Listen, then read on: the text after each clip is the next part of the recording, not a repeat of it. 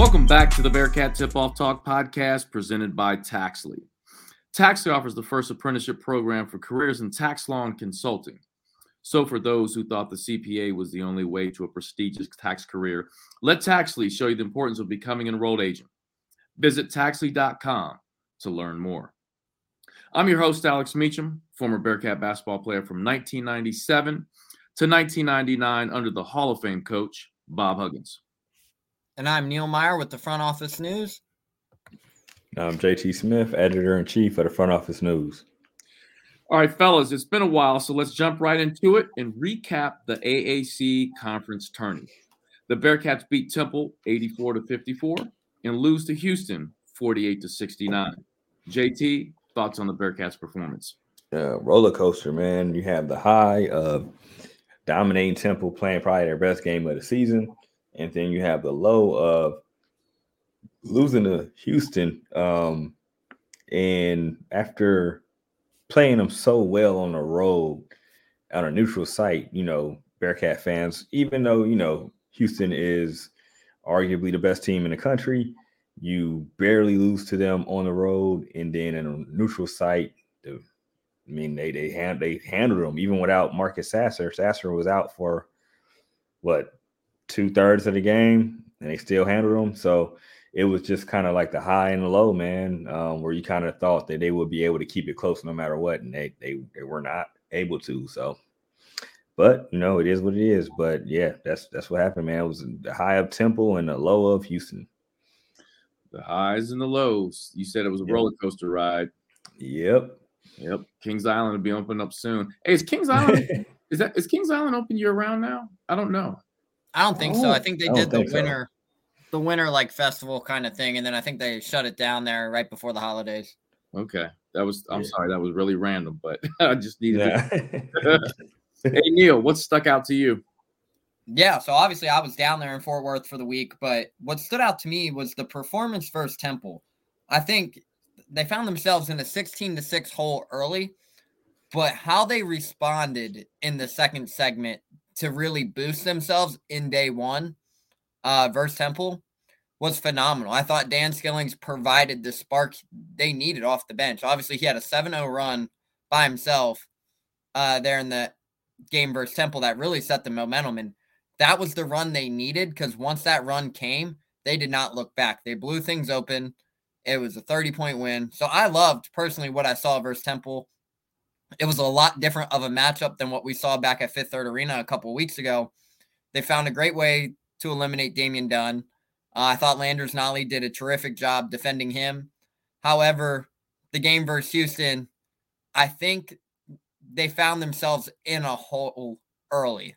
And that's what changed from that Friday game to the Saturday game was versus Temple, they found themselves in a hole early, but they were able to respond. Versus Houston, they just weren't able to respond because Houston's a dynamic team. They were up 11 to 2, I think, at one point, And then even with the Sasser injury, like the first of all, that injury happened right in front of me. I definitely didn't think it was a groin when it first happened. But however, he was good to get up, walk off. So glad to see Marcus Sasser A back healthy. Not 100% obviously, but good to see like it was just a minor injury compared to something that could have been a lot worse. However, they just could not respond versus Houston. Houston is a good team. They have very active hands on defense who like to, to pressure the ball, but overall, like Houston just dominated the glass. They had no answer for Jarace Walker and J'Wan Roberts. I thought they were just getting beat inside.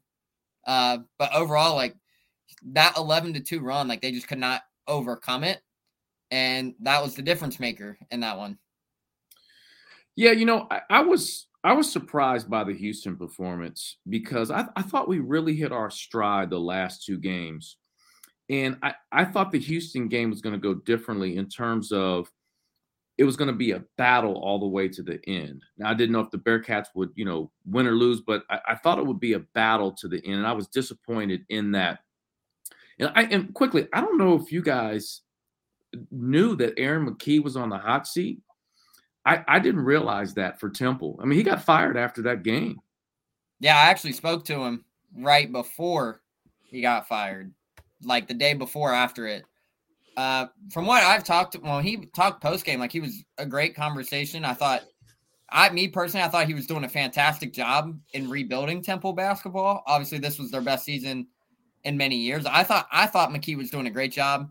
I thought he was a very good leader for that program, but I definitely was kind of shocked to see him go.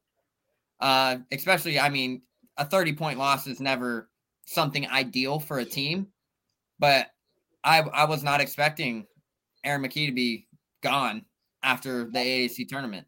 I wasn't either. JT? For sure. No, I didn't think he was on the hot seat. I know, I mean, you know, it's been a little iffy for Temple lately, but I mean, they started off so well, you know, they kind of fizzled at the end, but you know, when Khalif Battle is, you know, off the team, that doesn't help as well. But yeah, it's just it, I didn't definitely didn't see that coming. I thought he at least had another year. I mean, I thought they showed a tremendous improvement from the previous year. So I don't know. You, you never know. You never, never, know, man. I guess when you're not covering them, you don't not you don't got your ear to the street like that. Maybe yeah, I mean, must have been some kind of rumblings before. And it wasn't just Aaron McKie either from the AAC that got released to their duties after the conference tournament. Brian Gregory was out at USF, and then Isaac Brown was out at Wichita State, which I was, I I think that was the one that caught me by the most surprise was Isaac Brown leaving because they played Wichita State played, I believe it was Tulane very well on Saturday night. Like it was a close game.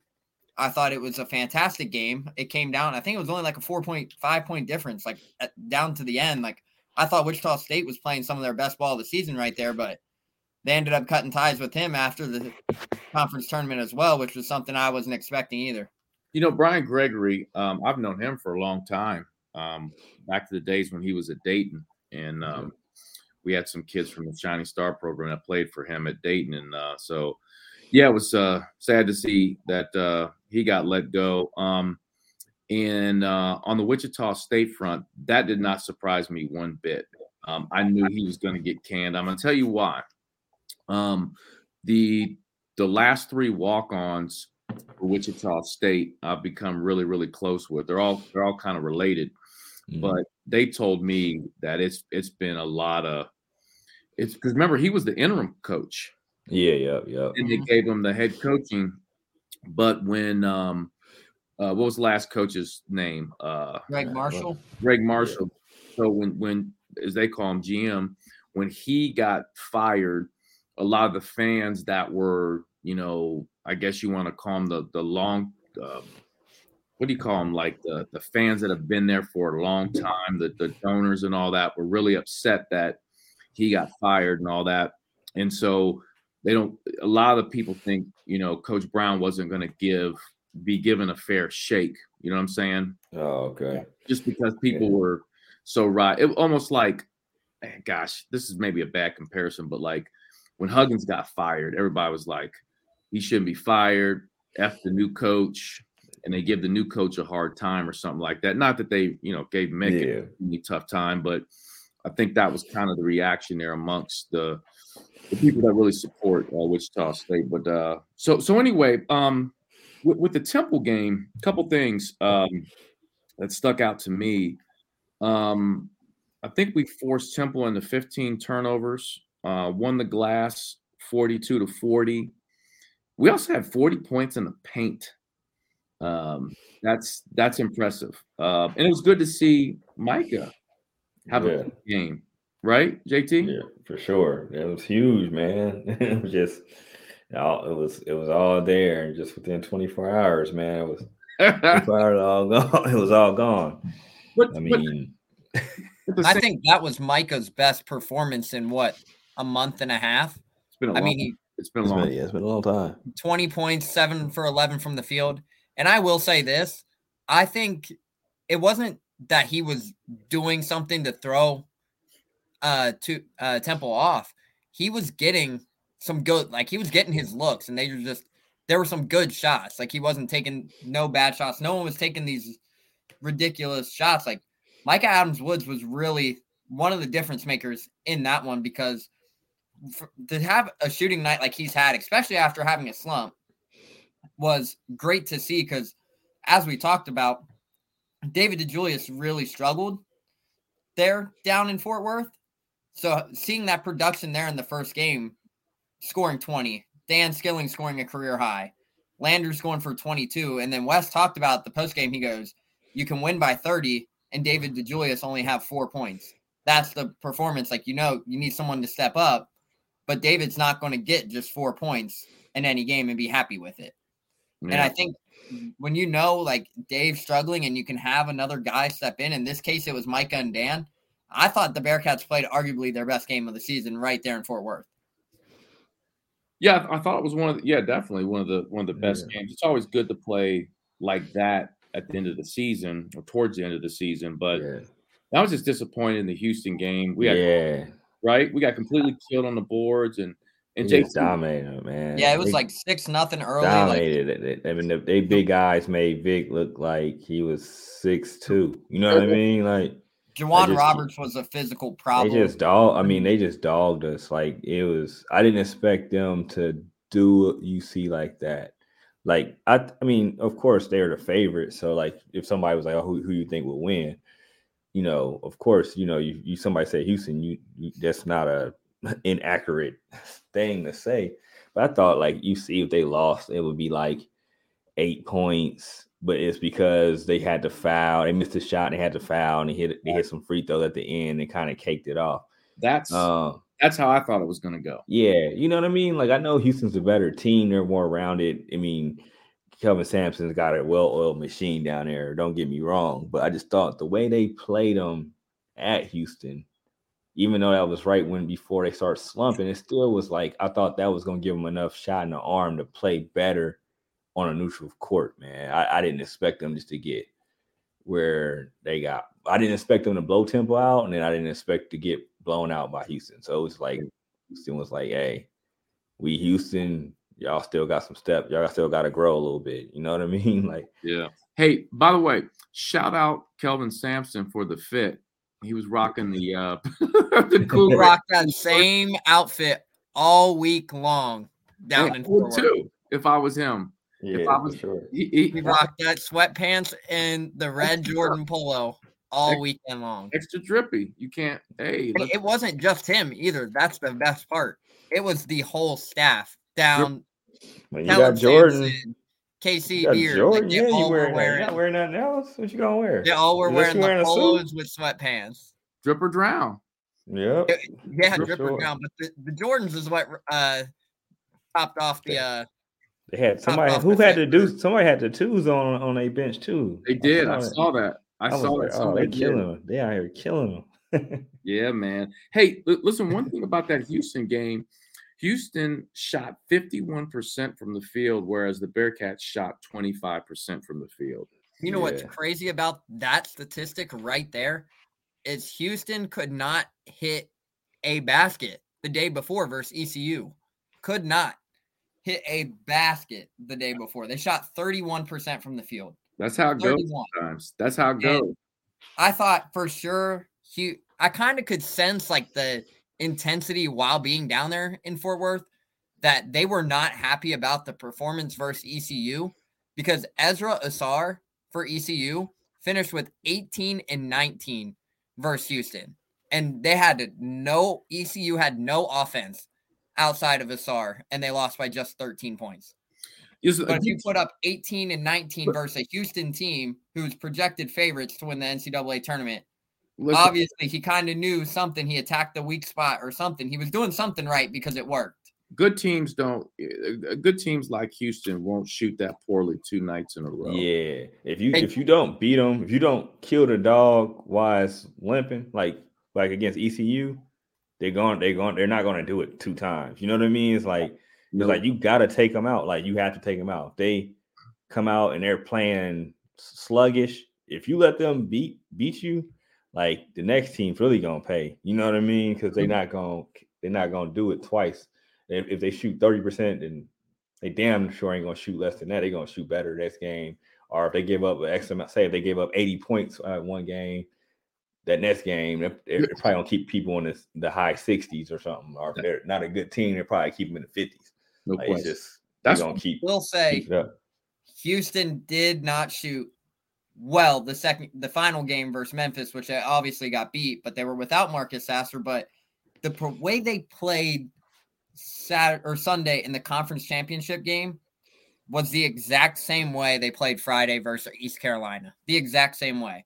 They got off to a slow start.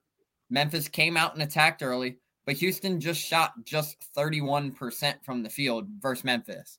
And I mean, this was a Memphis team that has had no luck versus Houston in recent years, but they were up 20 at one point, 20 on Houston. And it was just Kendrick Davis and DeAndre Williams just cooking left yeah. and right. I, I, wish I wish the Bearcats could have uh, beaten Houston and, and, made it to that championship game versus Memphis. I, I, I don't I don't mind that matchup versus Memphis in the championship yeah. game. You know, it, it is. Yeah. If you make it that far, you know it's any anybody's game. Yeah, for sure. That's why I was so. That's why I was so salty about them not being able to be on that side, being able to play them early. Like playing Memphis second would have been yeah, tough team, but I like that matchup a lot better than seeing Houston. Yeah, second. I am there with you, JT. I do like that matchup better, but me personally, I think Wes would have had the Bearcats in a better position than what uh, Ron Hunter did versus Memphis. Obviously, they had that late night game and they had the quick turnaround, but by the time they got out of the arena, it was around midnight. Ron Hunter and them did not play until 5 p.m. in the afternoon that day. It might have even been a little bit later, but they got blown out by 40 by Memphis. 40 balled. And it just nothing was going for them. But so I don't think that if they were on that side of the bracket, I don't think we would have responded the way Tulane responded after that late night. But Tulane responded awful. Like they just could not get anything going. And Ron Hunter even said, like, yeah, I was kind of worried. Like they came in this morning and everyone was pretty fatigued. So yeah. But I mean, well, you know, there's there's there's so many adverse situations you deal with in a conference tournament. Much mm-hmm. like NCAA, you play a lot of games in a short amount of time. Uh, there's travel involved. That there's just so many you know factors. You're you're towards the end of the season where guys are not only physically fatigued, they're mentally fatigued. Yeah. And, and, and that's something I want to talk about when we get to uh, Virginia Tech here in a little bit about some mental fatigue and, and being ready to play. So that's a good segue to our next tier topic. You're listening to the Bearcat Tip Off Talk podcast presented by Taxly. The Bearcats take on Virginia Tech March 15th at 9 p.m. at the Fifth Third Arena. We want to remind all Bearcat fans out there to visit Meals Pizzeria at 2634 Short Vine before and after all Bearcat football and basketball games. Get there early because the place is packed on Bearcat game days. Thanks to Kelly and Richard Meals for the support of the Bearcat Tip Off Talk podcast. Now let's jump into the Big O segment sponsored by Donahue Accounting Services. In this segment, we cover players to watch and key matchups. JT, who from the Bearcats needs to play well and why? Uh, I'm putting this one on. I um, haven't mentioned his name as as the key person in a while, but this one's on on Big Vic, man. Viktor Lakhin has to have one of those games and I don't, I haven't did my research on Virginia Tech like that, like I um, probably should. But at the same time, how he played against Houston, he cannot have another game where he plays like that. Um, rest of the season, like yeah. you just can't. Um, and I think he has to have one of those games where he is effective down low, um, gets about I say seven to ten rebounds. I know he had seven blocks against Temp, uh, Temple but against Houston, he was not the Vic that I come accustomed to watching on a consistent basis. So I think he has to have like that 10 to 14 point game, be effective, seven to 10 boards, and a few blocks. Like he has to affect the game and protect the paint because if they have a re- repeat of um, performance like they did against Houston, then they'll be one and done in the NIT. You don't want that. So I, I, I highly I, my person that I'm highlighting right now is is Viktor Lakhin. You know, I'm going to chime in on that. Hold on, you guys don't mind. Yeah, hold on, real quick. Let me say something real quick. Uh, in terms of Vic, during the off season, one thing that I think Vic has to really concentrate on is he has to he has to physically get stronger, do a lot of um, obviously strength training, but um, do training for injury prevention because he has so much potential. I don't want him to become the the AD Anthony Davis of UC basketball to where he's falling on the ground all the time. He's hurt every game. You know what I'm saying? Yeah, yeah, yeah. And, and I don't mean to knock on the kid, but a lot of this stuff, I think he needs to rest up this off season, and at yeah. the same time, really dedicate himself to that off season strength training and injury prevention. For sure, for sure. I mean, because it's going, this competition is just going to step up. I mean, he oh. has all the talent in the world too, so it's like, it's just I, I feel like he has to be consistent. I think he was before the, the ankle injury. I thought he was, so I'm not knocking him as well. But I do need we do need him to. He has to play very strong. I think you know um, against Virginia Tech, and if they win that game, he has to play strong throughout the NIT. And I think he's very important because um, if he's not in there holding it down in the paint or that that you know under the rim, it gets a little dicey because they're not as big. You know, Ody's solid and everything, but Big Vic was giving them consistent low post scoring, and it's not. It's been up and down since he can, he's come back. So hopefully he can you know do good against Virginia Tech and finish it out right, and then heal up and rest up and be able to do what he needs to do to be strong next year. Yep. Yeah, yep. and back to what I was saying before that, I think people realize, like as JT mentioned, Big Vic is going to have to play well versus Virginia Tech. Obviously, that's someone to keep an eye on for the Bearcats. However, that seven block performance down in Fort Worth was a he tied the conference tournament record for blocks, but it was after a stat correction. There was one that was tipped, but it was debatable. But it was with the stat correction. After the stat correction, if that stat correction didn't happen, I should have said. But if that stat correction doesn't happen, he would have set a conference uh, conference tournament record for blocks. I mean, if he can give a performance like he did versus Temple, but get some points on the offensive end too, I think that's the performance you want, especially heading into this Virginia Tech team, which we will get into soon. Now, Neil, Virginia Tech is 19 and 14 right now. Who do we need to watch out for from Virginia Tech? Yeah, so this I'm going to go in a little different route with this one. So there's two guys that really stick to mind for Virginia Tech, and it was two guys that Wes Miller actually talked about in his press conference today. I'm going to start with uh, Justyn Mutts. He's a guy who's six foot eight, but he's listed as a forward, but he is not a forward. He is more of a point guard slash forward. He will he does a lot of different things for this team. I mean, you will see him bring the ball up. We've seen it in ACC play, teams that have watched him this season. He does a lot for this team. I mean, he's averaging 13.2 points a game, seven boards, but he's shooting 57% from the field roughly. 57%. Like he's a very efficient offensive weapon uh, for Virginia Tech. However, this is a guy that is going to be playing a majority of the minutes as well. He's actually second in uh, minutes played on the team. But Justyn Mutts, if anytime you can get a guy who is his size, six foot seven, six foot eight, that can bring the ball up, you know he's special. You know he's going to be a guy who can really affect the game in many ways. So Justyn Mutts is going to be a guy to keep an eye on because when he gets hot, he can get hot.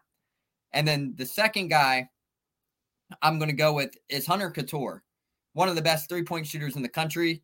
Uh, very good catch and shoot uh, ability where he can get hot from going. This is another guy that's shooting. This Hunter Cattoor is shooting 44% from deep.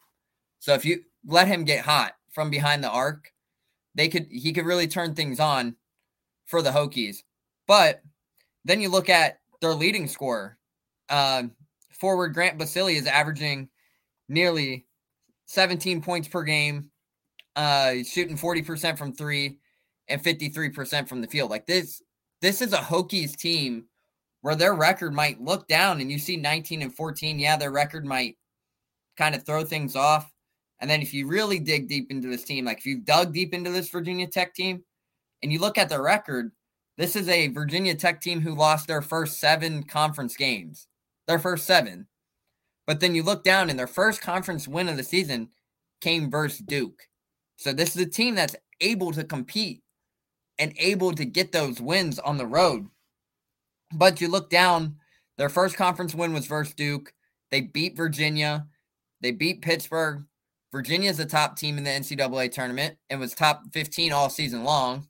And then Duke was a team who kind of struggled and now is a top 10 team heading into March, uh, heading into the, this week's NCAA tournament. So this Virginia Tech team is a good team. You can't sleep on them. And I think really, if you, it starts with them, they're such efficient three point shooters. They like to shoot the ball. They really can get going from deep. And that's something Wes Miller said today was their catch and shoot ability from behind the arc is something that makes them special. But, and he said there are very few programs in college basketball with play and shooting across the board that is so dimensional. And it says it really starts with a guy like Justyn Mutts and Hunter Cattoor. But now that we're talking about this Virginia Tech team, there's someone on the Bearcats who knows this Virginia Tech team very well, and that is Landers Nolley. so when Landers was there, does he does he know a lot of these kids? Yeah, he actually played with a few of them. Hunter Cattoor was actually one of the guys he played with. Okay. Was was Coach Young the coach when Landers was there? I believe so, yeah. Okay. I didn't know that. The Big O segment is sponsored by Donahue Accounting Services. So so Neil, you already kind of touched on offensively what we can expect from uh, Virginia Tech. So why don't you dive into a little bit more defensively what we can expect? Yeah, they're going to pressure the ball. They're very good defensive team. Obviously, outside of their offensive things, this is a team that averages 75 points a game uh, on the offensive end, but the defensive end, they're allowing 74 points per game roughly.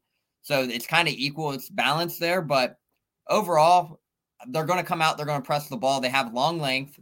And that's what I've talked about with Justyn Mutts, six foot seven, six foot eight guy. They have their guards. Uh, forward Grant Basile is six foot six. Uh, Sean Pedulla is a sophomore guard who's six foot four, and Hunter Cattoor is also six foot four. Like they have great length for this team.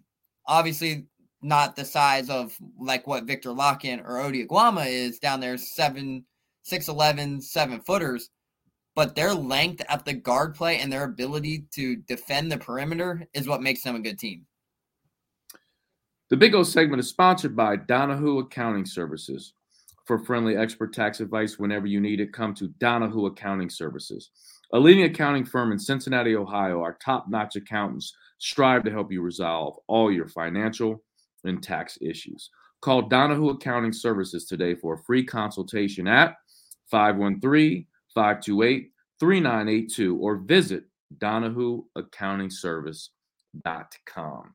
You're listening to the Bearcat Tip Off Talk podcast presented by Taxly. The Kenyon segment is sponsored by Greg Hooden at Beechmont Toyota. This is where we cover the keys to the game. Now, JT, what do the Bearcats need to do to win? All right, so broken record time, but they they have to out rebound them or at least keep it close. Don't turn the ball over um, at an alarming rate. But um, what I was the little nugget I'll sprinkle in now is they have to control the paint and what they did against Houston, Houston dominating the paint. They can't allow Virginia Tech to come into Fifth Third Arena, aka the shoe, and dominate the paint. So even if the Bearcats don't score a lot in the paint, even if they can't allow Virginia Tech to live in the paint as well. So it's going to be a double-edged sword, and I don't want they can't repeat against what they they can't do the habits they had against Houston against uh, Virginia Tech. So I say keep that paint clean as possible um, and, and, go from there. And then, of course, shoot good shots, of course, but they, they can't allow Virginia Tech just to get the shots they want because they're, they're a three point shooting team. And then if you're allowing them to get to the hole, get layups, and post up at, at will, then that's when stuff can get real hairy because then you're going to have to, it's going to be a lot of driving kicks. You don't want that. Now, Neil, if the Bearcats want to win big, what do they need to do? I think in order for them to win big, is they have to find a way to establish the ball inside to Viktor Lakhin and Ody Oguama early to allow the perimeter shooting to free up. But I would really like to see those two guys going early for the Bearcats tomorrow night here at Fifth Third Arena. Obviously, it's a late night start, 9 p.m. Fans are going to have to bring the energy. Obviously, it's going to be a tough one with spring break. So I think the fans, if they can show up and bring that energy, especially coming off a devastating loss to Houston. If the fans bring the energy, I think that will lift this team up. And that's something Wes hit on today in his presser. Whereas if the fans are there and continue to rock out like they have all season, I think that could lift them up and give them the momentum. But I think it starts inside for the Bearcats. You win the battle of the glass, you can get those two bigs and Ody Oguama and Viktor Lakhin going early. I think they're in great hands. However, as JT mentioned, you cannot turn the ball over. Keep the turnovers under 10. If you can keep it under 8, I know that might be it might be a challenge, but if you can keep it under 8, you are in very good hands tomorrow night. The Kenyon segment is sponsored by Greg Hooden at Beechmont Toyota. Now, let me let me touch on the crowd. Neil, you were talking about the crowd. Um, you know, you look at NIT games, and I think early on you usually don't see big crowds. I know we've got is UC on spring break right now, or yeah, they're on spring break right now. So, yeah. so right now, um, so I, I, don't I don't know what to expect from the crowd. Um, I think they're not. I, I, think they're closing off the upper bowl, if I'm not mistaken. I, I don't think they're oh. they're going to open up the upper bowl. I think they're. Dang. Yeah, that's. I know people are trying to buy like. You hear about the ticket situation? Yeah, weren't they selling like courtside, courtside for, for like 38 bucks and then people nobody was getting nobody got them man. People were people were were trying to get them. i mean i know somebody got them but yeah. Yeah that, like on it. Like people were on it like oh i can get courtside for 38 yeah. And, they're gonna have they're gonna have nuck nuck and all them front row the, the, hood about to be, be lit about to be lit man. Um you know, so here's my thoughts on this game. In, in the NIT games, especially those first two NIT games, they're very tricky because, you know, weekend, and I think I think you guys have done a good job of breaking down what the Bearcats need to do and all that. But I think at the end of the day, the NIT games, it's who wants it, who wants to win it the most. And, yeah. it's, it is back to that. I talked about mental fatigue, uh, being a bigger factor than the physical fatigue. It's like what team really wants it because it's not as prestigious as the uh, NCAA tournament where guys are all excited, you know. But at the same token, this would be great for the Bearcats to win it all, like to go and win the entire NIT tournament. You I mean you look at Xavier last year, they go and yeah. win the NIT, right? And and in my opinion, I think that really helped them in a lot of ways lead to some of the success they had this season. So I think the Bearcats have to look at it, staff, players that are coming back, and everybody included that, hey, listen, we're, we're going to win this whole thing. There's no question we're going to go out there. And, and coach has to do a really good job of motivating these players to understand that this is a, another huge building block for this program. And it's not always easy motivating, you know, young people for NIT first, second round games. So we will see what happens. Um, and you never know what goes on in the mindset of some of these kids because let's be very honest, there are players on the Bearcat team, and I'm not saying I know who it is or anything like that because I don't, but there are guys thinking about the portal right now. Yeah. Thinking about jumping in the portal or thinking about those things that, that can impact how they play. Yeah, that's um, true. You know, that at the end of the day, you, you don't know who all is going to be back next year that's going to play uh, that's going to have some impact in in how some of the guys play. Unfortunately it's just the yeah. nature of the business of basketball where we are right now. Yeah and you mentioned the nit there alex like how they could be a great building block for the future. Looking back at recent years of teams who were in the nit that now are dominating at an elite level tennessee is a great example of that from a few years ago they went and won the NIT. Yep. Look what happened. Look who won it last year. Xavier, now a three seed heading into the NCAA tournament. Yep. So the NCAA teams, yeah, like if you're if everyone's hating right now, like, oh, it's the NIT. The NIT is a great opportunity. I'll be the first to say it right now. This is a great opportunity to build that momentum because A, you're playing in March, but you look at the NIT bracket, there's a lot of great teams within this NIT bracket. You look down, you see an Oklahoma State, You see Cincinnati. You see a Rutgers team who got beat tonight. But overall, there's a lot of great teams in this bracket, and people are kind of upset about it. Oregon's a great team. Like there is a lot of great talent within this NIT bracket. I mean, I'm looking looking at the bracket right now, but you're looking at it. There's a North Texas team that is 27 and 7 right now. Colorado played some teams very well. Clemson was one of the biggest snubs out of the NCAA tournament. Michigan State obviously got the win tonight. That's a great team. So overall, there's a lot of great talent. Florida, UCF is in there, Wisconsin. Like these aren't easy teams within the NIT. Like these are all teams with very great talent. Yeah. So people think like, oh, the NIT, we shouldn't have accepted it. That's wrong. That is false. And I'll well, say it right now. I, that I, is false. I don't. I don't. Did, did, were were people saying that they shouldn't accept the NIT bid? Were people saying yeah. that? Mm-hmm. Uh, you're on mute, JT. Were they, people really saying that on uh, like? Yeah, on social media, yeah, for sure. Oh man, that's crazy. There was teams opting out of the NIT. Obviously, North Carolina was like very first early on to opt out. That's understandable. I, I can understand UNC. I understand that. Yeah. Dayton opted out. Then there's other teams that start to opt out, but obviously, I think this is a perfect building block right now, especially knowing the track record. We saw Tennessee turn it around. Xavier turned it around, as I mentioned earlier. Like it's a perfect opportunity. You're still playing in March. It's still a very competitive tournament.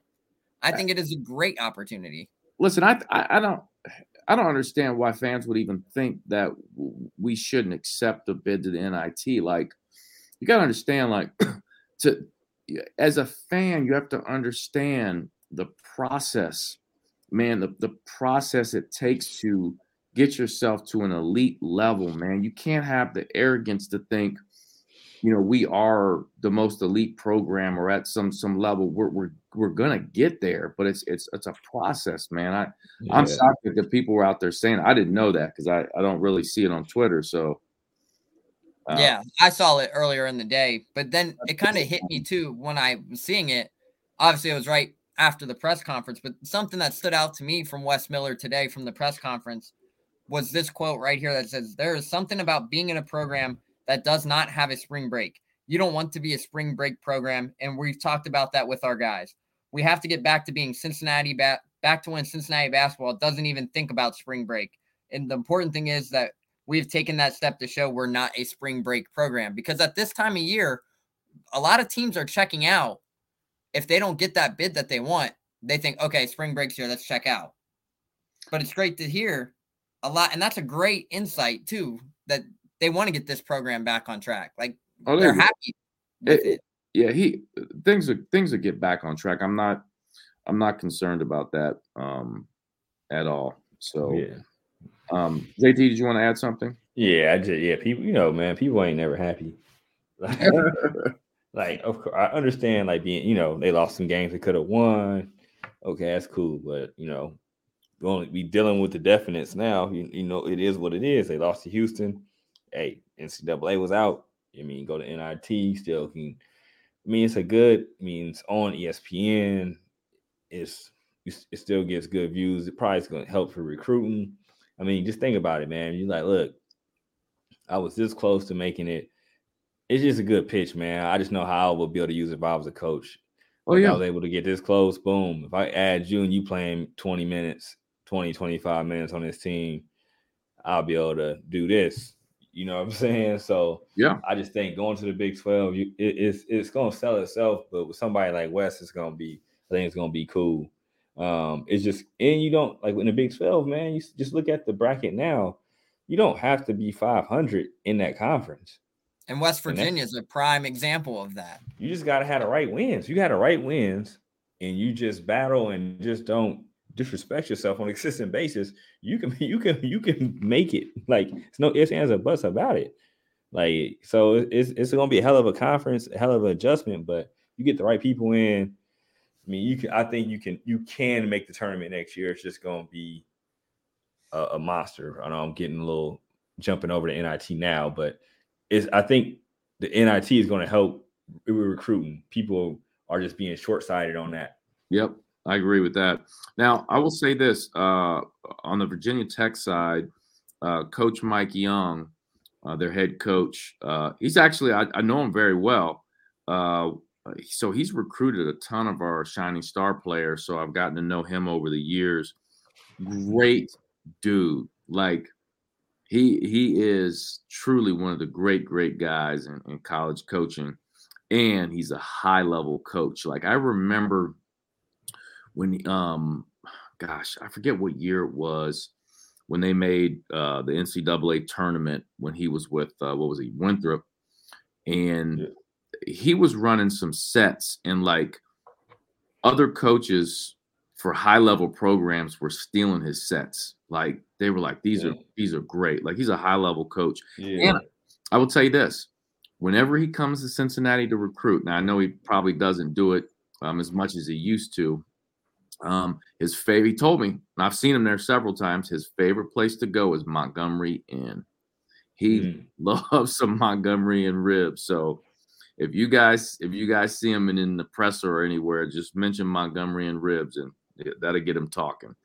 Um, the only other thing that worries me, and this is the last thing I have. The only thing that worries me about Virginia Tech, um, as Neil talked about a little bit, some of the teams they played, you know being in that league they're in the AC, they're they're they're battle tested. You know, they may have not beaten a lot of those teams, but they've played them.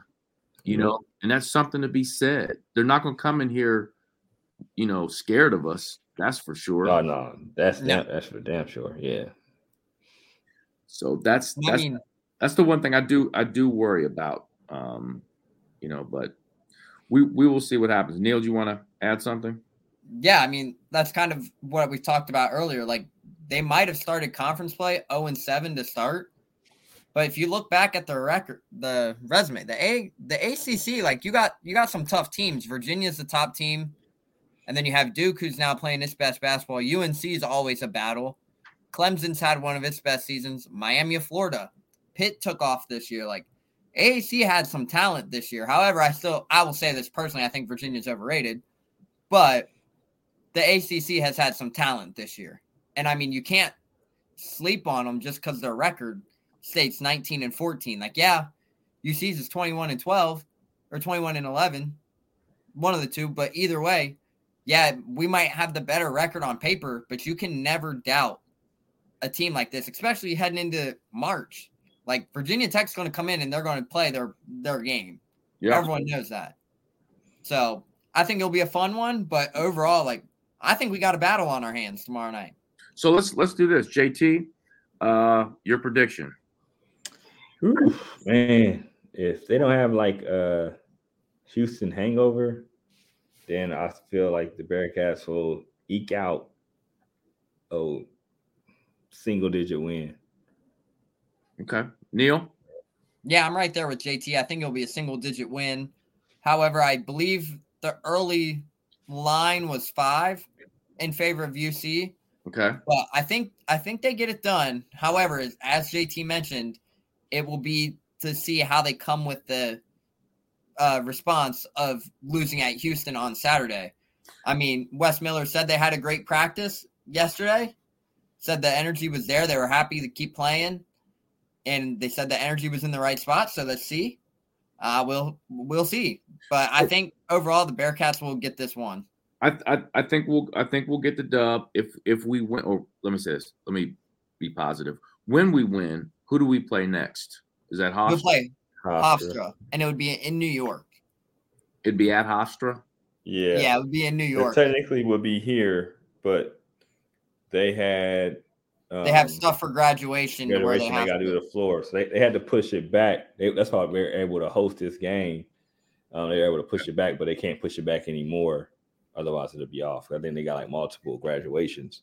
Okay. Um, people are pissed about that too. I had um tweeted that out, and people were like, they don't care about winning and blah blah blah. I'm like, no, it's deeper than basketball, man. Like, you think they don't want people? They don't want to have people in the thing. Like, it's about being a legit organization. Like, like seven graduations or some shit like that that yeah. they got to host. You know what I mean? Yeah, for like, sure. Ah, I was like, bro, people were pissed that they were in the NIT and then when, when they oh, all Yeah. can't get another game, now everybody's mad. Like, come on, man, just just chill, man. Just And everybody- keep- keep- everybody keep an eye can on it happy. You can't keep everybody happy. It's impossible. ever. It's- Nope. and everyone's hating on the NIT like it's not a good tournament. Everyone thinks it's like, oh, NIT, we don't care. Look at Hofstra is a great example of a team that made it in the NIT that just pulled off the upset versus the number one team in the NIT in Rutgers. So I mean, yeah, it's the NIT. It's not what everyone hoped for within the NCAA tournament. However, it's still a national tournament. You're still getting great exposure. You're playing teams that you wouldn't play within the season. You're getting the opportunity to continue to play into March deep. And if you can go and win an NIT, you know what goes up in that rafter, right? A banner. If you can add another banner, fans are going to be happy. Well, and, and I think I think JT probably made uh, one of the best points in that I think winning an uh, NIT helps for recruiting. Yeah, that's all I Yep. care about. That's- No, because nobody really care about. I mean, the coaches and stuff. That's what they got to do to motivate the players. Fans ain't gonna care about the NIT banner. Um, they're not like even if the Bearcats go and win it, like we'll be happy. Like they'll be happy, but they're not gonna care about the banner. The only thing, like I feel like, it's just pure recruiting Yep. and seeing who's going because they really can't find out who's going to stay and not stay until the season's over. So that's going to delay that. But they probably know some people that you know X Y Z. But um, it's recruiting, man. You got another, you got another, another realm, and you got ways to show them. Like, look, we're playing this team. I think we get you, you know what I mean. It's just, I think it's just a way to be able to Yeah. put something on table, table or tape late in the season and be able to hopefully get some kids that come in here and make them Big 12 ready. Um, because they, they definitely have it's a, it's a hell of a gap between the AAC as a whole and the Big 12. It's not that not not gonna sugarcoat that. Yeah. So they, they're gonna have to step it up. Otherwise, next year will get freaking ugly. So people How- have to make how- jumps. How ugly? Like Yes, it's very, very P-ish, Master P shoes, Moneyati. Some things they'll get ugly, man. And we don't want that, man. We don't want We don't We don't want want to get P like you know. We don't want to get uh not made for HD ugly out here. So you want it Not to made for H- hey, speaking of all that, uh, let me let me just let me just throw this Go ahead. real real quick before you before you get going with masterpiece shoes. So Yeah. um Go ahead. The the the, the portal's popping. The Oh, portal it's already popping, man. it's like hey, the portal's like a nightclub, man. It is, man. Like, damn, people are not waiting for the season to end. They're like, I'm in the portal. I'm like, dang, I didn't know you can announce in the basketball side of things already. I was like, oh, okay. Man, that's it's wild. And, and, and my, my whole thing is this. So, you know, looking at next year, next season for the Bearcats, there are going to be plenty of, of players in the portal. Um, obviously, there's the upper echelon that everyone's going to be fighting for, Yeah. right? And then you got your your second tier and your third tier, but there are going to be so many guys in the portal over the. I don't know when the portal closes, when the nightclub closes, but yeah, I don't know either. but they're going to be plenty of- they're going It's, to be got, it's Vegas hours in the portal, man. you know what I'm saying?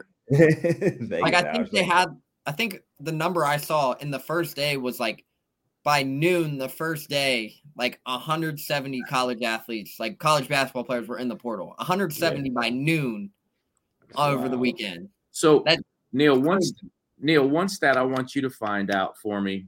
Um, but not you don't have to do it, you know, right now, but but for the next one is for for last year, how many kids entered the portal total, and then how many kids that entered the portal did not land at a school.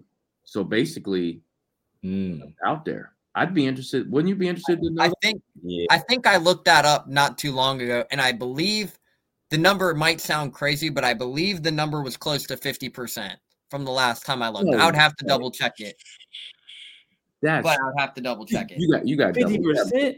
You got You gotta Yeah. double check that. that's Shoot, if, They had 1400 players enter the portal last season.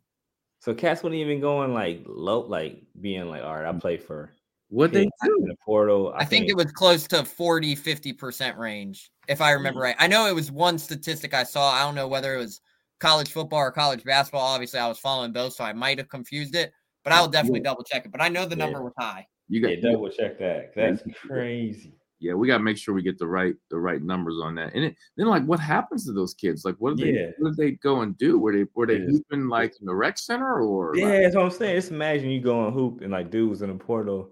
He might not have been like the guy, but he was averaging like three points and yeah, three rebounds, and this dude's like playing intramurals now, giving out buckets.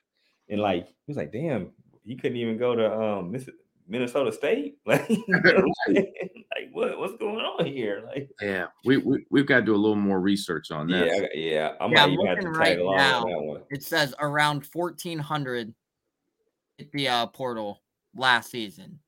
Okay. Do you see the I'm next? looking- What's the next? Okay, you're looking. yeah, I'm looking for it right now. and and I- I've I've been fascinated with this for a while, and I've been thinking about it, and I've never looked it up. Yeah, I'm thinking to myself, okay, there's got to be a group of guys that just didn't land anywhere. yeah, yeah, for Yeah. sure. Like, because because it could be a lot of magnitude of things like like getting told bad information. It Yeah. could be like like you know what I mean, like grades for shaky. you know what I'm saying? But then Yeah. still, if you landed in a portal, if you still got JUCO eligibility, like that counts as landing, right? I would think, right? I I get I don't I don't know all the I don't know all the the Yeah. rules. I, I saw that um Mikey um uh, Yeah. Yeah, he he went Don- to uh, McNeese State with Will Him Wade. and- him and Him and Zach Zach Harvey. Harvey. Zach Harvey's there too. Yep, he Yeah, they both just left UC committed. Irvine and went to McNeese State as well. Wow, wow. But I got a stat right here. It says this is from 2020 or 2021. According to the transfer portal dashboard data published on April 25th of 2021, just 50% of athletes who entered the transfer portal in 2021 enrolled at another NCAA school. 40%, 43% are still exploring their options. So. So I wonder, NCAA would that count? Like NI? I guess it's NA. NAIA as well would be considered in there as well. Oh damn! I would assume so, at least. That's crazy. That's crazy. We That's need crazy. we're going we're, we're going to need to do another podcast on this at some point to to dive into that a little bit more. The Kenyon segment keys to the game was sponsored by Greg Hooden at Beechmont Toyota. Come see fellow Bearcat Greg Hooden at Beechmont Toyota for all your Toyota needs, cars, trucks, and SUVs. Greg Hooden at Beechmont Toyota is ready to help you get into your new Toyota. You're listening to the Bearcat Tip Off Talk podcast presented by Taxly. The Twyman segment is sponsored by 93 Ways to Mentor. Now, this is where we cover hot topics. Now, listen, here, you know what time it is. It's the NCAA tournament time. So we need to get everybody's prediction here on who they think will make the final four and end up being the champion. So, JT, we're going to start with you. All right, cool. So I'm going Arizona, coming out the South. Sorry, Bama fans, if y'all listen. Um, I'm gonna roll. If Sasser's fine, I got Houston coming to coming out to Midwest. If Sasser is gimped up, I feel like Texas will come out, but I'm going Houston. Houston out the Midwest. Okay. Out the West, I'm rolling with Kansas. Okay. Um, and I'm torn on this one. I don't know if it's me covering, watching a lot of the games. I feel like Memphis is going to come into a battle in the Elite Eight. Um, I think they're going to beat Purdue second round. Mm. Um, I don't have any trust in Tennessee. Um, I think Duke's going to get popped sooner than people think. Uh, Marquette, I think Marquette and Duke, Marquette and Memphis will play in the Elite Eight. Yeah, I feel like Marquette may squeak them, but I would not be shocked if Memphis pulls it off. But um, I'm gonna go Marquette coming out the East. So Marquette, um, Kansas, uh, Houston, and Arizona. And Memphis is your sleeper team, correct? Yeah, they're my sleeper team out on that in out of the East because I feel like UConn out of the West could possibly, if they play right, they could possibly make a run, and they would play Kansas in the Sweet 16 if it all went how went chalk. Um, I think they can beat them and then UCLA is in the, in the West as well. Be interesting as well. Um, but yeah, I think the West honestly might be the toughest, the toughest uh, draw for everybody. Whoever got that, whoever's in that one, I think that might be the toughest draw from what, I'm looking at. So who do you have in the championship game? And championship game, Arizona. I'm gonna go Arizona in Houston, and Arizona wins. Okay. Okay. Yep. Yep. All right. If Sasser, right. but if otherwise, I'll go. I'll go the other one. But yeah, I'm gonna go Arizona, Houston. Okay. I, feel, I just feel like they play too. They play tough, man. They play tough. They gonna grind it out. If you don't, if you don't, you don't kill them while they playing shooting bad, then they're gonna get you. Neil. Yeah. So I'm I'm gonna go a little different route than JT. I'm gonna take Arizona out the uh out the south. I'm gonna go Texas out of the Midwest. Marquette is playing its best ball of the season. Tyler Kolek is proving his quote from the beginning of the year. His uh when they asked him, "How did you feel about Marquette being picked, projected to finish ninth in the Big East?" He hit him with the big F him. He's playing his best ball of the year, won Player of the Year, conference tournament champions, regular season champs. He's back in the talk up. I would not bet against Marquette right now. But out of the West, I'm going with UCLA. I like the draw for UCLA. I really do. UCLA is playing some of their best ball right now. But however, my sleeper team right now, JT hit on it, Memphis. They're playing their best ball this season. I really like that draw for Memphis. You get an FAU team who has not played anybody. They're most of the majority, like big, quote unquote, big wins have come against quad four, three and quad four wins. So obviously they're sitting 31 and three on the season, but Memphis is playing some of their best ball right now. And I saw it in person in Fort Worth. They're playing some of their best ball. Kendric Davis is on a whole nother level. DeAndre Williams is a mismatch for everyone. However, yes, he is 26. However, there's going to be people talking about it. Memphis is playing some of their best ball. Penny Hardaway is doing a fantastic job leading this uh, Memphis team this season. But I I just hate that miss. I hate that matchup for Purdue. I hate it. Purdue will be the first one seed to go, and I'm going to say it right here live. Purdue will be the first one seed to go. I think if they get Memphis in the round of 32, I think Memphis's guard play will be the difference maker. Purdue has struggled to beat a press the last few few weeks. Obviously, we saw it in the Big Ten tournament. We've seen it all year. If we uh, watch the team, their guard play is just not going to help them. Obviously, Zach Edey is a walking double double. Everybody knows that. But if I'm Memphis, I like the body of Malcolm Dandridge and DeAndre Williams versus Zach Edey. However, the Duke Oral Roberts game, you can't sleep on that game either. I I can't go with Tennessee out the East because Tennessee has been able to choke all season. But the team, the the region I'm I'm very interested in is the South region. I thought Alabama got a horrible draw. I mean, you're looking at the South region. You have Alabama at the one, Arizona at the two, Baylor at the three, and Virginia at the four. Like those are four high power teams. I think Virginia is going to be the one that struggles the most, but Baylor, a potential Baylor versus Arizona matchup will be very fun to watch. But I don't think if Alabama is to get to the Sweet 16 versus Arizona, I don't see Bama going anywhere. I think Bama has a great guard in Brandon Miller, obviously, but Arizona's just style of play. Like Tubelis and Ballo down low, they have great guard play. They have everything there. Me personally, I'm taking Arizona to win with it all. We've been I've been saying it since December. I think this is the year Arizona gets it done. However, I think it's going to be Arizona versus I believe UCLA or Texas in the national championship game with Arizona winning it all.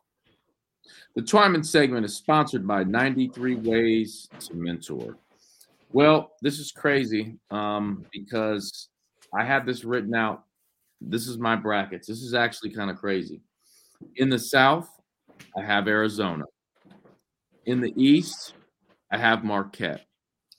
Um, in the West, I have UCLA. In the Midwest, nobody's mentioned this team. In the Midwest, I have Indiana. Indiana. Indiana. So oh, I, I, like I like that pick. However, let, let me hold on. Let me. Let Like me yellow. I, oh, All right, go- go ahead, go ahead. You do the curveball on me on Indiana. yeah, yeah. You Let, let- me, let me do I need my to hear the thing here. reasoning why. Yeah. So let I tell you my teams, and then I break it down. So okay. So my final four: Arizona versus Marquette. I, you know, we've all said this. I thought from the beginning of the year, Arizona was one of the best teams that I've watched. Marquette, I'm just impressed with the job that Shaka's doing. I think they've got great pieces. I see Arizona uh, winning that game versus Marquette. Now, that IU UCLA. The reason I have IU coming out is because I watched. I went to an IU game um, at IU this year, and it was at a time when they were playing really, really well. Um, and they they just man, they got a lot of really good pieces. They got a pro on their team, and I think they could get hot. I don't think the Midwest is a great bracket. Um, actually, I think it's kind of weak outside of um, obviously Houston, but we don't know where uh, Sasser's at with with everything going on with him. But I've got IU sneaking out out of there. Um, UCLA, I watched them versus Arizona the other night. I've watched UCLA several times this year. I'm impressed with UCLA. I think this is uh, Mick Cronin has done a great job of blending. I think what he's done at the University of Cincinnati in terms of his defensive, you know, mindset, and then getting that West Coast offense and blending them. They're a fun team to watch, man. I, I really enjoy watching UCLA. I don't get to watch them a lot, but the times I've watched them, I really enjoyed them. So I've got UCLA coming out of that, making it to the championship game. So I have a rematch of the Pac uh, 12 championship, Arizona versus UCLA, and then Arizona winning it all, just like they did in the uh, Pac 12 championship. Yeah, That's- I, that's- I like that. I like that pick. However, what scares me about UCLA is they just lost Jaylen Clark for the season, one of their best on-ball defenders, arguably one of the best defenders in the country. That's what's worrisome for me about UCLA. But I think I think we see Mick Cronin in UCLA in the Final Four. Yeah, I, I like. I think he's done a great job. I mean, he won, you know, Coach of the Year in the league. I think he's done a really good job with this group. He's got some veteran guys. He's got some guys that have been there. Um, his, you know, his point guard. What I really like. Uh, what's what's Bob Marley's real name? I call him Bob Oh, you're talking about Tiger Campbell? Tiger. Yeah, I always call him Bob Marley. So, so Tiger. The the thing about him is, man, he does a great job of running the show. When he gets fouled and goes to the free throw line, he usually makes his free throws. I know he missed that one free throw versus uh, Arizona in the championship game, but um, I don't know. I just like the pieces they have and, and the job that that Mick has done with that team this year. So, um, but hey, I've got a um, I've got a curveball here. JT, you ready for this? Go for it. Go for it. Well, okay. Let me let me. I'm gonna throw this out real quick, and then I'll jump into my. I've got something for a, a special surprise for you guys. My sleeper team, though, the one team I think could make it to the Final Four is UConn. I Uh, can see it. I can see it. I watched UConn J, five or six times. JT, it sounds like you're upstairs. Ah, I mean, I walked away, walked away trying to put this, make this tea real quick. I think you caught me with the curveball, but I uh, mentioned IU, you left. yeah, nah, my bad, my bad. But um, but well, I'll say yeah, you kind of I watched them play like when they when they're playing right because they got a few like real big guys and they got a couple of like like they got a real good guard. Um, Tristan Newton's out there too, who we've all seen within the AAC. They got some dude, what's his name, like Jackson or something like that. Got braids, man. Dude's like six nine. I feel like he got a jumper and he got bounce. Like he dun- he dunks on people like nothing. Like you let him get any momentum, like you on a poster. So like, nah, he, he's pretty legit. I watched him a few times. They normally play like the early games on Sunday, not Yeah. Sundays, but Saturday. So been able to catch him in a little bit. But yeah, if they play right, man, they can be anybody. And they, they got they real good defensively as well. And you remember at one point during the season, UConn was one of the hottest teams in America. I remember they they were one of the hottest teams, and they went at Xavier, and I think Xavier beat them that game. And Yep. everyone was like, UConn's going to roll Yeah. Xavier, but UConn, um, I, I think, like you said, when they're when they're all clicking, if if they get to that point and they click, um, they've got the pieces. So that's that's Yeah. My, my sleeper now. Now here's something I want to throw at you guys real quick. So I gave a bracket to my mother who does not watch college basketball, and I had her fill it out. Are you ready for my mom's Final Four and champion? Yeah, go Let's for it. it. Go for it. It's about to be fire. Hers gonna mess around and be the Yeah. one. Now She listen to will be this. the one that wins this money. Listen to this. She doesn't even. She didn't even see the seating. That's what's crazy. Like on the thing I printed up, the you know the like you the number. a bootleg one. No.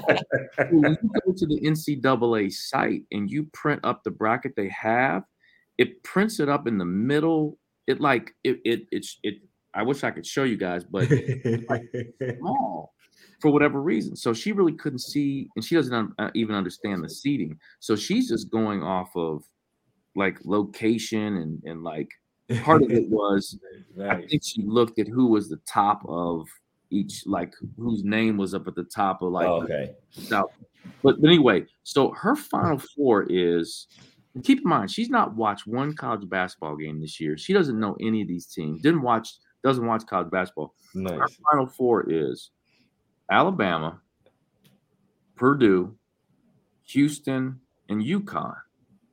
Hmm. So She has- UConn snuck through, like, because UConn is what three or four? They are a four seed. Four, four. That's crazy. So UConn snuck through, like, even though, like Purdue, I don't think they're gonna do it, but that's still crazy that she didn't have the numbers and she still Purdue, that- Isn't that crazy? Houston, and she had like one outlier. You know what I mean? Like, Yeah. that's crazy. I'm, That's I'm crazy. looking at this thing. I'm like, and then the championship game, she has Alabama versus Houston, and she has Houston winning it all. That's Um, fair. It how bizarre is that? Like, I'm, That's crazy. I'm figuring I'm going to get Florida Atlantic. Yeah, yeah. Like versus nice Charleston. names. You know what I mean? She'd be like Northern Kentucky going to the Final Four. you know what I'm saying? no, that was, you know what? This bracket's her bracket's going to do better than mine. That's just the way. Man. That's how it goes, man. How it goes. Yeah. And you guys want to know another sleeper team who we can all talk about briefly? How we feeling about that uh, VCU St. Mary's matchup, five versus twelve? It's v, v, I think VCU gonna pop them because St. Mary's. I'm they there with you. They only got like they're not athletic. Logan don't watch them Johnson, former UC Bearcat. Logan Johnson. That is all their offense has. Yeah, that point guard is okay, but he ain't. He a freshman. I think he'll be good, and I think he's like good in the West Coast Conference. I don't know. I think I feel like VCU. They always be having some rough riders, like kids that be like barely got a scholarship, so they just going balls to the wall, and they they develop. That's why that's where Shaka was at for a minute, right? Where he got his name, That's- Yeah, that's where he kind of. He got he that's where he got his name. But like, but the VCU's always been solid. And the A10 is all is a legit conference. Like that's probably one of the most underrated conferences in college basketball. The Twyman segment was sponsored by 93 Ways to Mentor. 93 Ways to Mentor is a 501c3 nonprofit organization that specializes in empowering youth in the greater Cincinnati area through mentoring, therapy, education, and financial support. To support, visit the website 93ways2mentor.com or contact Derek Adams at 513 310 1715. Now, fellas, this concludes another great podcast. Thanks to all of our sponsors, Taxly, Donahue Accounting Services, Greg Hood and Beechmont Toyota, and 93 Ways to Mentor. We want to remind all Bearcat fans out there to visit Meals Pizzeria at 2634 Short Vine before and after all Bearcat football and basketball games. Get there early because the place is packed on Bearcat game days. Thanks to Kelly and Richard Meals for the support of the Bearcat Tip Off Talk podcast. The Bearcat Tip Off Talk podcast is presented by Taxly. Taxly offers the first apprenticeship program for careers in tax law and consulting. So, for those who thought the CPA was the only way to a prestigious tax career, let Taxly show you the importance of becoming an enrolled agent. Visit taxly.com to learn more. Now, one thing we don't know we don't know if this is the last podcast. We don't know. The Bearcats have to win. Well, we're probably going to do another podcast to wrap things up, but we hope that we're going to do a couple more. How many more could we possibly have if they make it to the championship game? Let's see, we got one, two, three, four, four more Okay, to make a championship game. let's let's get four more podcasts. Yeah. Let's now. Are you guys uh, going to the game? Yes, sir. Yep. Good. You guys will have to hold it down for me. I have uh, work stuff. I have AU stuff going on, uh, so I will not be able to make it. So you got to hold it down. For sure, for sure. Now we're gonna hold it down. Did you, JT? Did you buy a thirty-eight dollar front row courtside seat ticket? Nah, but everybody that I knew was trying to do it. They didn't get it, so it wasn't meant for me to yeah. but uh, I, I I thought about it though, just be like, just because. Did you? Yeah. Yeah, why not? Right, thirty eight plus tax. That ain't bad. That's it. That's definitely a win. Nah, but uh, No question. I want to see who it like. I I want to get there slightly early just so I can see who is got those seats. Hopefully, somebody that's gonna be snoozing. Like, you Let me know. Yeah, people yeah. that be. Yeah, yeah. Hey, last last home game it was Tee Higgins and uh Bearcat legend Sam Martin. What? I said last home game they had Tee Higgins sitting courtside and Bearcats legend Sam Martin was right behind him, Oh, nice. Nice. right behind the bench courtside. Didn't know that. Didn't know that. Nice. Shout I out. peeped it Martin. from the sand, so I had that good eyesight where I saw it. Shout out Sam Martin. Was Tee Higgins wearing a hood? He was wearing like a gray Nike outfit, or not a gray, like a beige Nike jacket, Nike sweats. It was a whole same color top and bottom. Oh yeah, um, Nike Tech fit. Probably. I think yeah, Nike Tech fit. And my question was, did he have his hood up? No, He had, he didn't have his hood up. Mm-mm. Wow. He usually wears the hood up in, in public, which which kills me because I tell some of these guys that are on a professional level, like if you're gonna wear your hood up because you don't want people to notice you, like what was the guy that played for the Bengals? Dre, um, Dre, what was his name? Uh, Patrick. Yeah. Yeah. So I see him one time and he's got his hood up at the Bearcat game. And I'm like, why you got your hood up, bro? He's like, man, I want people to like notice me. I'm like, you're the only one in here with a hood up, so they're gonna look at you like yeah. that makes more noticeable. yeah, yeah. He's like, oh man, that's true. That's like on uh you you watched the show Atlanta? I have not seen it. Ah All man. So it's an episode. my fault before the end. The episode exactly what you're saying. Like it's the rapper, they Paper Boi. He's in the mall. He has a hat on, right? But he has a hat on with no logo, nothing. And the lady, the lady's like, "You Paper Boi." He's like, "How you know? I, I'm in here looking incognito." He was like, "You, you know how hard it is to find a hat with nothing on it." Like- yeah, that's true. like that made me that made me notice you even more. He was like, oh, he's like, oh snap. That's oh man. So yeah, Hey, that's pretty much what it is. That's my buddy- thing. My buddy keeps telling me I need to watch. Um, Ah, Atlanta's hilarious, man. It's, it's over now, so like now you just be you be watching it. Yeah, I want to check that out. By the way, I was watching um, a Netflix doc documentary on uh, that plane that went missing. Um, did, did, I, did I tell you guys about that? Nah, not the plane. No. It's a I know what documentary. you're talking about though. Yeah, I didn't know they had the documentary on the plane. I need to watch that. What's that? Burn all people or whatever. It's like the, the it was the Malaysian plane that just disappeared in, in thin air. Man, it is crazy, man. That's that makes you that makes you really wonder like what's what's really going on out there. So I, I suggest uh, you definitely check that out. We want to thank all Bearcat fans out there for listening to another episode of the Bearcat Tip Off Talk podcast presented by Taxly. Go Bearcats!